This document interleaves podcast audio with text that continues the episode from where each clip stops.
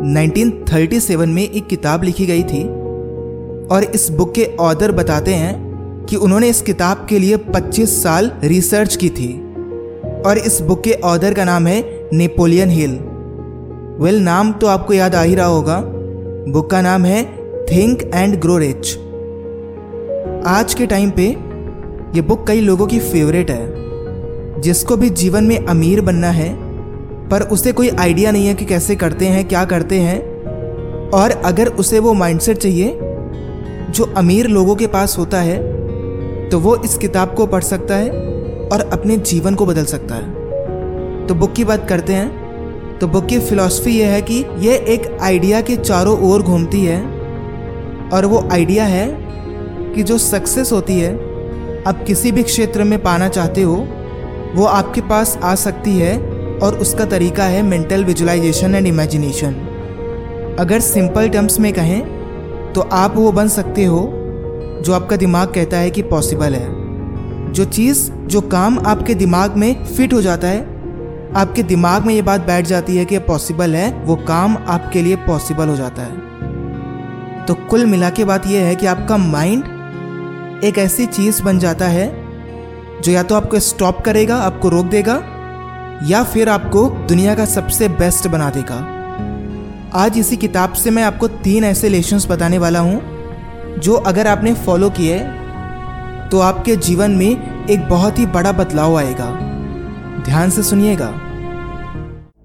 Number one thoughts are powerful things इस किताब के पहले पैराग्राफ में नेपोलियन हिल कहते हैं कि थिंकिंग यानी कि आपकी सोच आपकी सक्सेस के लिए सबसे बड़ी चीज़ होती है।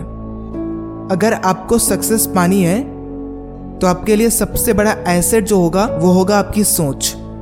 और आपकी थिंकिंग आपके मनी एजुकेशन नॉलेज से भी ऊपर है। ये कहते हैं कि वो इंसान जो सोच लेता है कि वो किसी भी काम में कुछ कर सकता है वो उस काम को पाने में ऑलरेडी एक स्टेप आगे होता है। उस इंसान से जो केवल अभी उस काम के लिए पैसे जमा कर रहा होगा या नॉलेज इकट्ठा कर रहा होगा। ये कहते हैं कि सोचना इंपॉर्टेंट है, क्योंकि जब तक आप सोच नहीं रहे हो, आपकी सोच में अगर वो ताकत नहीं है तो आप चाहे कितना ही नॉलेज इकट्ठा कर लो, पैसा आ जाए, आप कर नहीं पाओगे। एक टाइम के बाद आपके अंदर एक स्टॉपिंग पॉइंट आ जाएगा, क्योंकि आपने सोचा ही नहीं था। आपके अंदर वो विल पावर ही नहीं थी।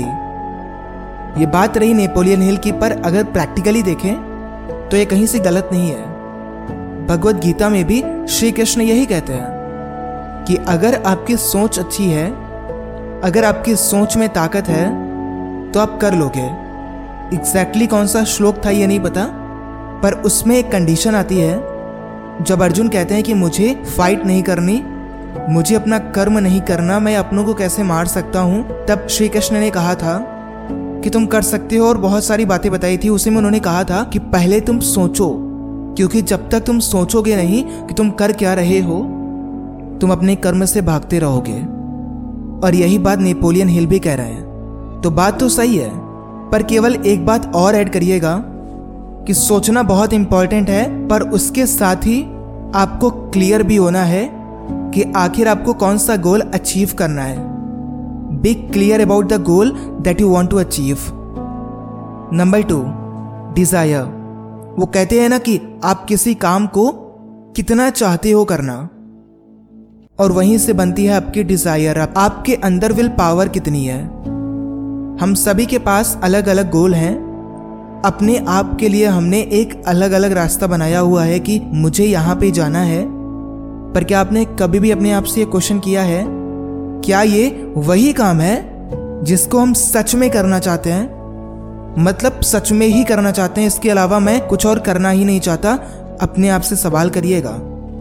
अगर थोड़ा सा भी डाउट आता है कि नहीं, मुझे ये नहीं करना है, मुझे कोई और काम करना है तो रुक जाओ, संभल जाओ और पहले ये देख लो कि आपका विल पावर आपका डिज़ायर आपका पैशन किस काम में पूरी तरह है।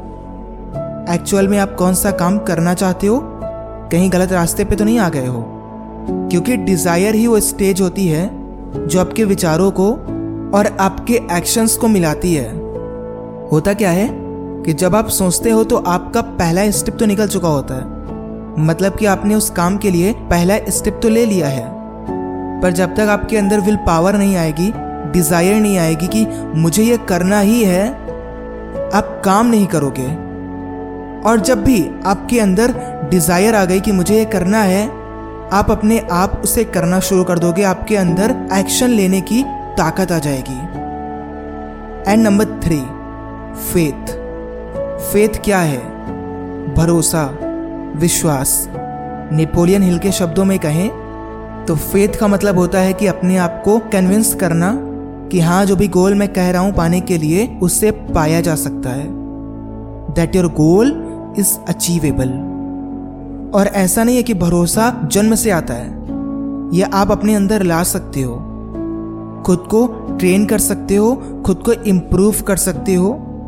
अगर आप किसी भी काम में बिलीव करते हो, और आपके माइंड में किसी भी काम का एंड रिज़ल्ट है कि मुझे ये बनना है।